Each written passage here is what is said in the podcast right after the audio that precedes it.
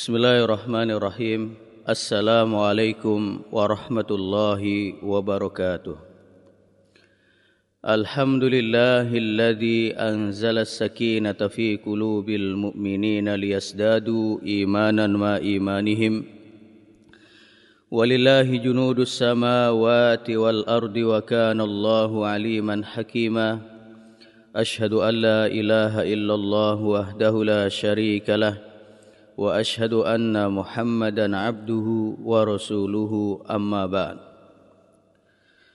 Jamaah sekalian yang dirahmati oleh Allah Subhanahu wa taala hidup kita seakan berpelangi bermakna dan keceriaan menyelimuti hati apabila keberkahan hidup kita raih untuk itu beberapa saat ke depan kita akan membahas tentang makna keberkahan hidup, kemudian kiat-kiat yang bisa kita lakukan untuk meraih keberkahan dalam hidup kita.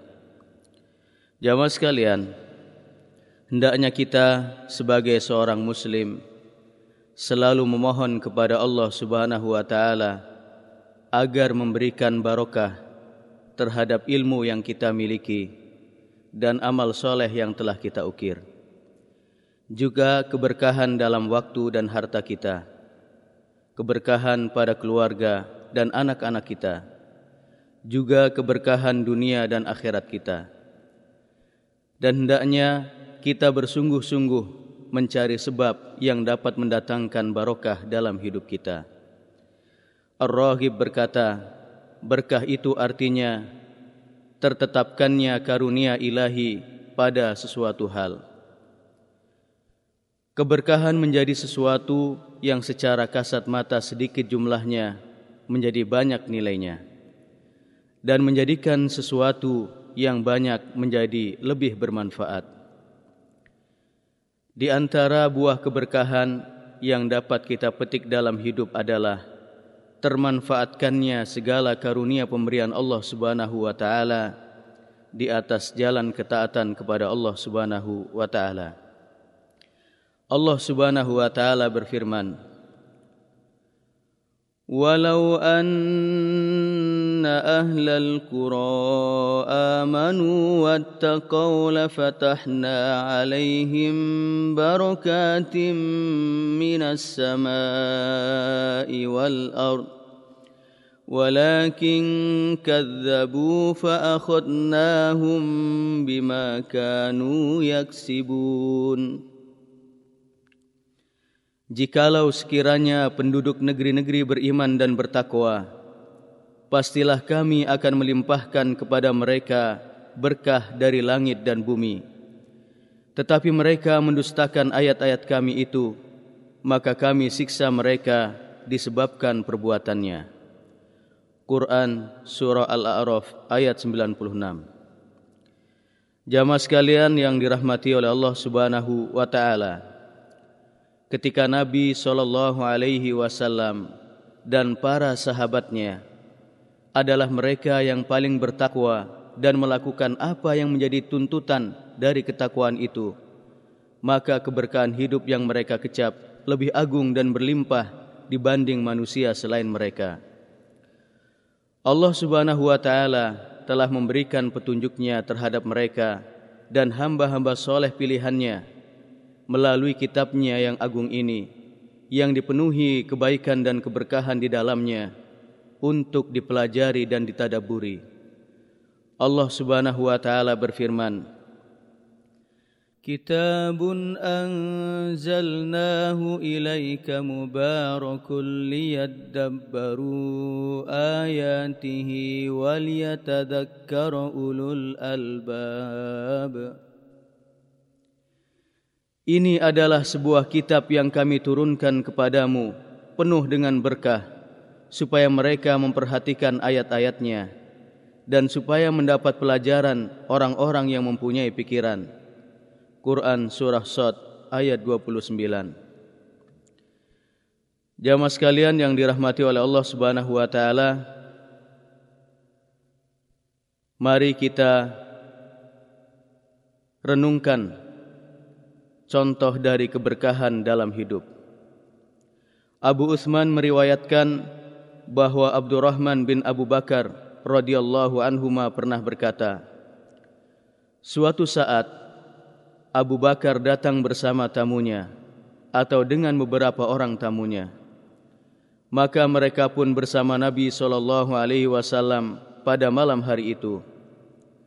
Pada saat dia datang, ibuku berkata, "Aku akan menahan diri dari menyantap makanan malam ini bersama para tamumu. Abu Bakar berkata, Tidakkah engkau memberikan mereka makan malam? Dia berkata, Kami telah menawarkannya kepada mereka, namun mereka enggan. Maka Abu Bakar pun marah dan akhirnya dia mengumpat dan mencela serta bersumpah untuk tidak makan. Maka aku pun bersembunyi dan ayahku memanggilku, Wahai anakku, kemarilah. Maka istrinya pun bersumpah untuk tidak ikut makan hingga mereka selesai makan. Maka para tamu pun bersumpah tidak akan ikut makan hingga Abu Bakar makan. Maka Abu Bakar berkata, Hal ini sepertinya dari setan. Maka dia pun memanggil untuk mendatangkan makanan, lalu memakannya dan mereka pun ikut memakan makanan itu. Maka tidaklah mereka mengangkat satu suap makanan itu, kecuali makanan tersebut bertambah dari bagian bawahnya menjadi lebih banyak dari sebelumnya. Abu Bakar berkata, Wahai saudari Bani Firas, apa yang sedang terjadi? Istrinya berkata, Alangkah menyenangkannya. Sesungguhnya makanan ini lebih banyak dari sebelumnya. Maka mereka pun memakannya dan mengirimkan sebagiannya kepada Nabi sallallahu alaihi wasallam dan disebutkan bahwa beliau memakannya. Hadis riwayat Bukhari. Dari riwayat ini jelaslah tergambar di depan kita bagaimana indahnya sebuah keberkahan dalam makanan di mana makanan yang sedikit cukup untuk orang banyak. Aisyah radhiyallahu anha meriwayatkan dan sungguh Nabi sallallahu alaihi wasallam telah wafat. Namun tidak terdapat pada tempat penyimpanan makanan milikku sesuatu yang bisa dimakan oleh makhluk hidup kecuali sedikit gandum yang masih tersisa.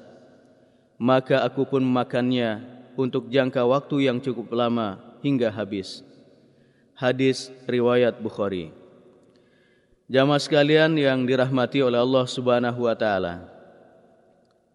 Terdapat beberapa sebab yang bisa mendatangkan keberkahan di dalam hidup kita. Di antaranya yang pertama bertakwa kepada Allah Subhanahu wa taala. Tidaklah seorang hamba bertakwa kepada Allah Subhanahu wa taala dalam setiap urusannya melainkan Allah Subhanahu wa taala akan memberikan keberkahan baginya sesuai dengan kadar ketakwaannya dan bahkan lebih besar darinya. Allah Subhanahu wa taala berfirman, "Walau anna أهل القرى امنوا واتقوا لفتحنا عليهم بركات من السماء والارض ولكن كذبوا فاخذناهم بما كانوا يكسبون Jikalau sekiranya penduduk negeri-negeri beriman dan bertakwa, pastilah kami akan melimpahkan kepada mereka berkah dari langit dan bumi.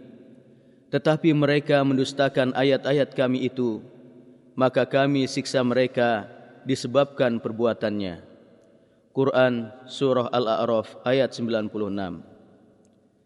Dari ayat ini jelaslah bahwa semakin kita bertakwa kepada Allah Subhanahu wa taala maka keberkahan semakin besar menyapa kita.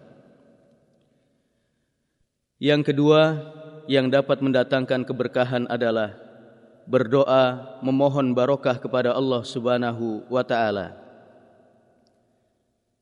Kita telah diajarkan Nabi sallallahu alaihi wasallam berdoa meminta berkah dalam banyak perkara.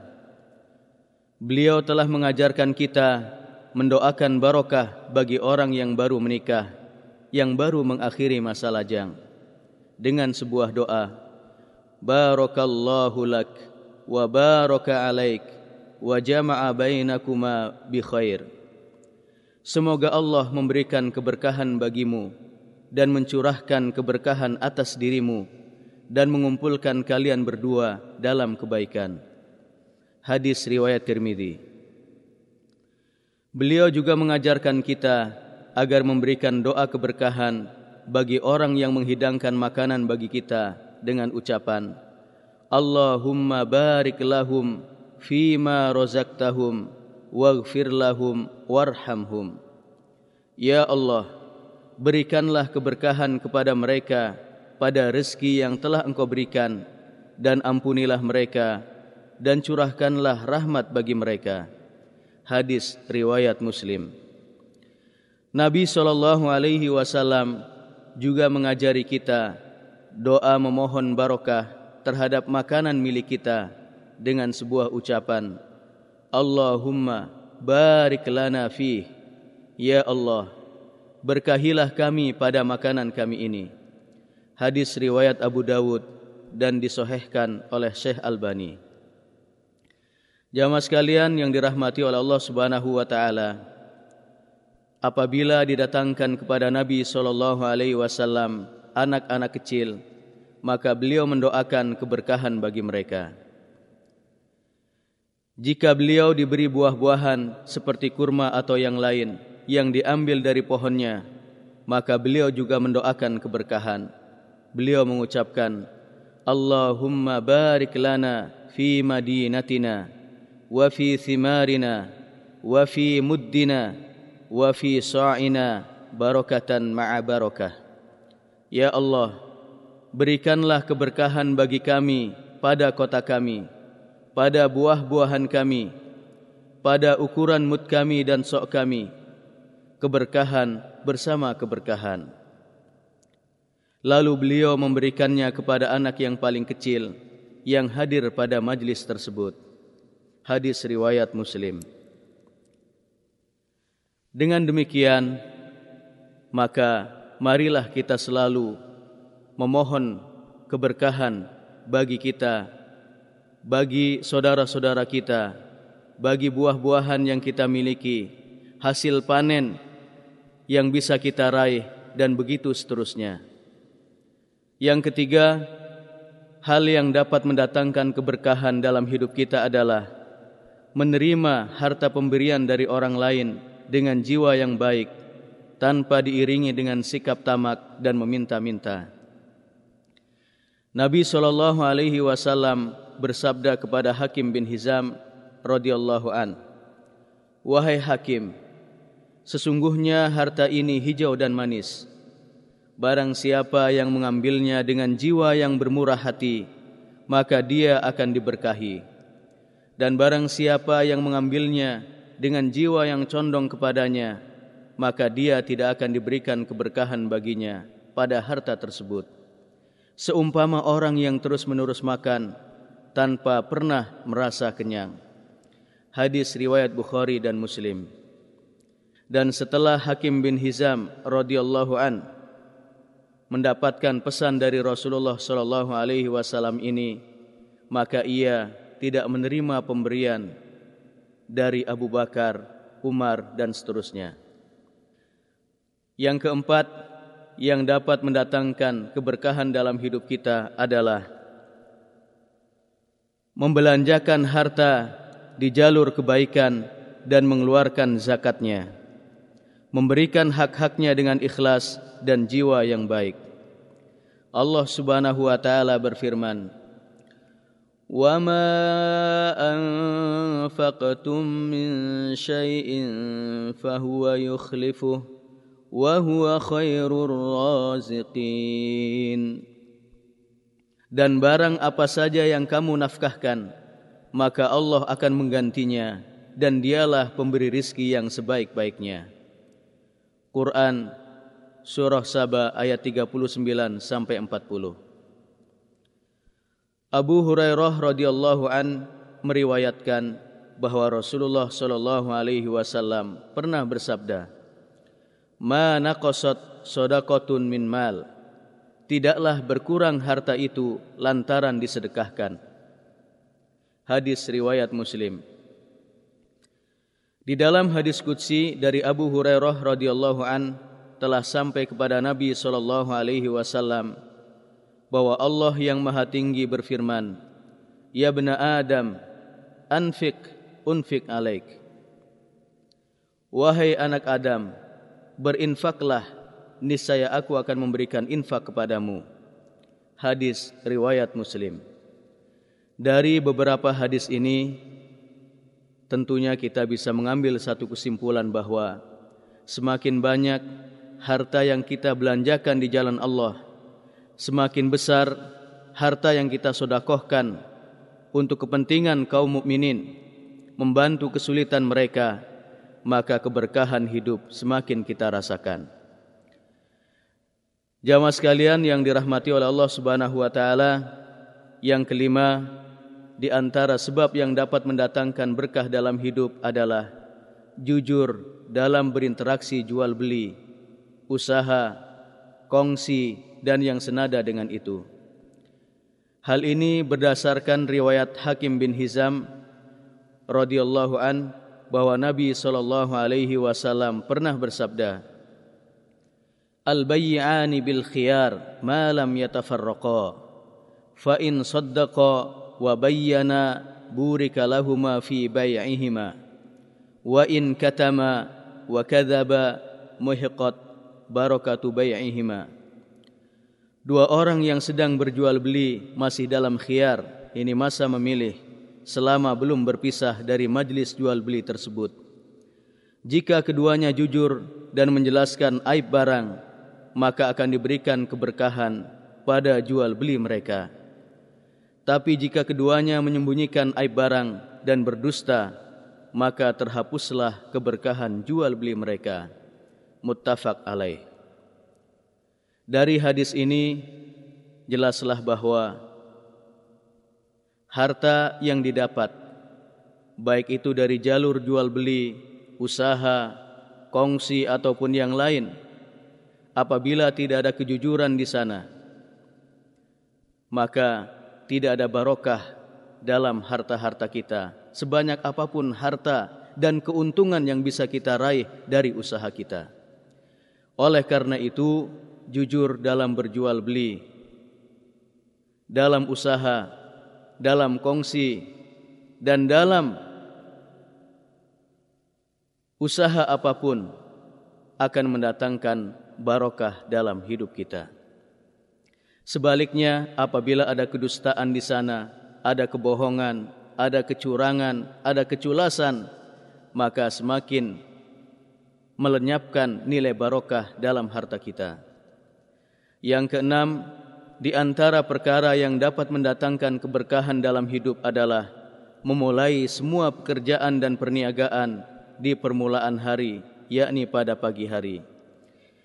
Hal ini berdasarkan hadis yang diriwayatkan oleh Sokher Al-Ghamidi radhiyallahu an bahwa Nabi sallallahu alaihi wasallam pernah bersabda Allahumma barik li ummati fi bukuriha Ya Allah berkahilah umatku di pagi harinya Hadis riwayat Ahmad dan disohehkan oleh Syekh Albani Imam Ahmad rahimahullah berkata Rasulullah sallallahu alaihi wasallam selalu mengirim pasukannya di pagi hari.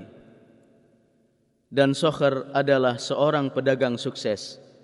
Ia tidak pernah memerintahkan karyawannya berdagang kecuali memulainya sejak pagi hari sehingga hartanya berlimpah bahkan ia tidak tahu di mana dia harus menaruh hartanya. Jamaah sekalian yang dirahmati oleh Allah Subhanahu wa taala, Oleh karena itu, jika kita ingin mendapatkan barokah dalam harta kita, ingin mendapatkan barokah dalam usaha kita, dan ingin selalu didoakan oleh Rasulullah sallallahu alaihi wasallam dalam usaha kita, maka kita mulai pekerjaan dan usaha kita di pagi hari. Adakah satu doa yang lebih tajam daripada doa Rasulullah sallallahu alaihi wasallam? Tentunya tidak ada. Maka dari itu, mari kita mulai pekerjaan, perniagaan dan segala ragam usaha kita dari pagi hari. Yang ketujuh, di antara perkara yang mendatangkan berkah adalah tata cara makan dan minum kita mengikuti petunjuk Nabi sallallahu alaihi wasallam.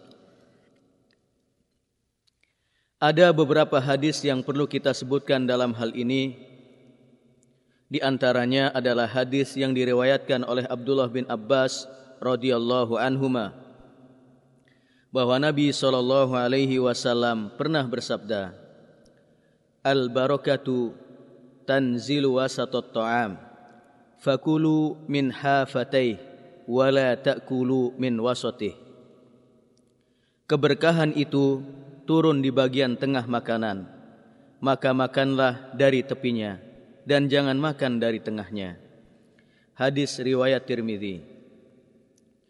Jabir bin Abdullah radhiyallahu anhu meriwayatkan bahwa Rasulullah sallallahu alaihi wasallam memerintahkan kita untuk menjilati jari-jari dan piring tempat makan.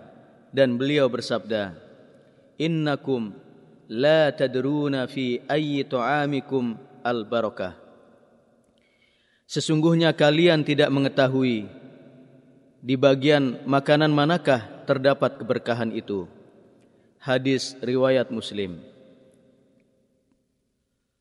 Wahsy radhiyallahu an meriwayatkan bahwa mereka para sahabat pernah berkata, "Wahai Rasulullah, sesungguhnya kami menyantap makanan namun kami tidak pernah merasa kenyang."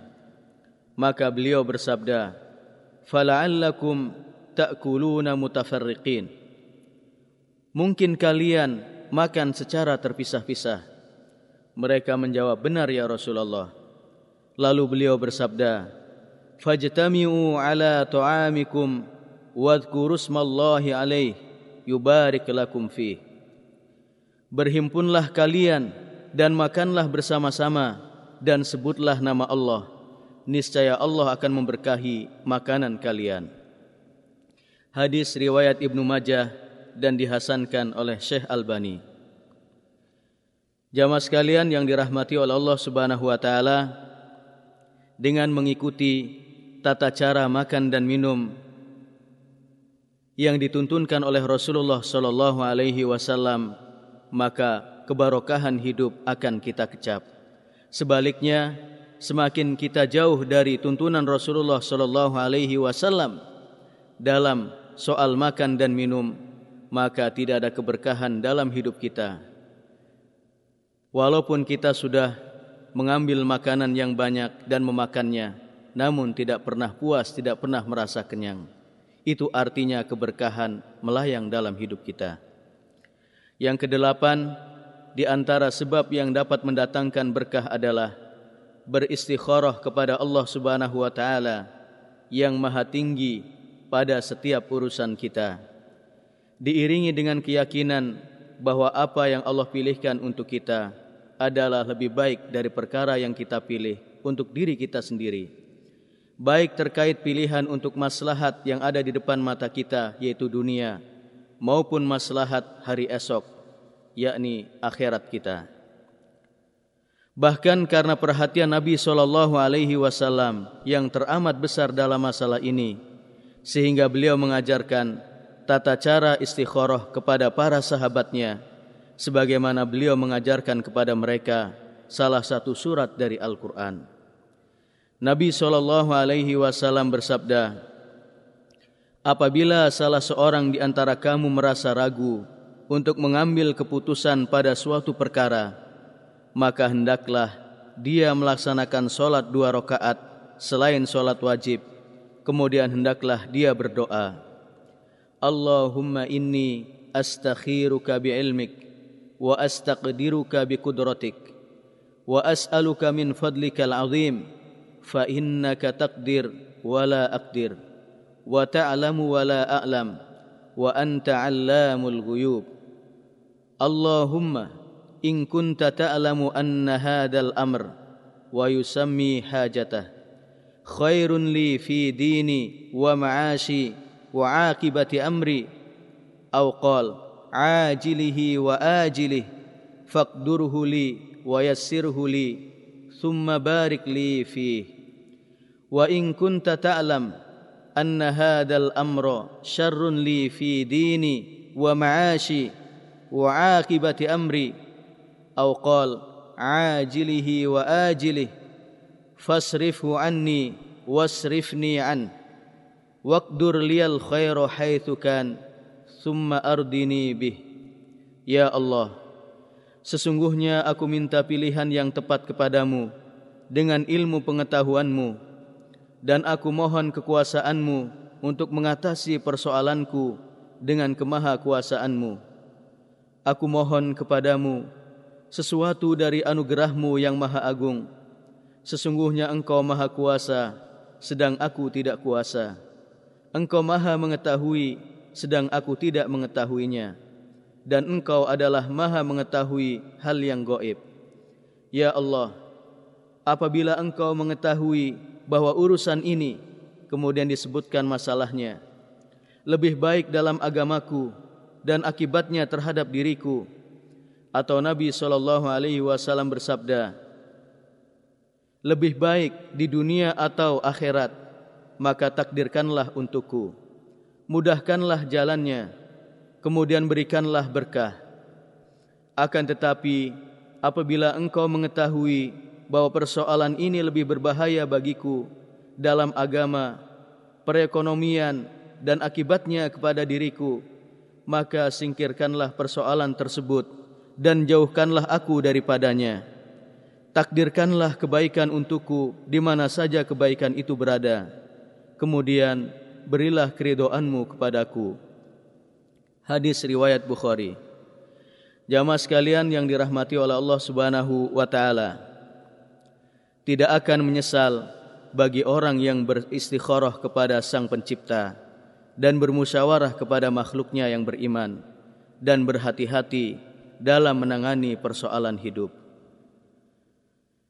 Jamaah sekalian yang dirahmati oleh Allah Subhanahu wa taala, barangkali ini saja yang bisa kita bahas pada pagi ini mudah-mudahan Allah Subhanahu wa taala senantiasa memberikan keberkahan hidup kepada kita dan mudah-mudahan kita selalu meningkatkan rasa syukur kita kepadanya atas segala karunia yang telah diberikannya kepada kita. Hadanallah wa iyyakum ajmain wa sallallahu ala sayidina Muhammad wa ala alihi wa sahbihi ajmain.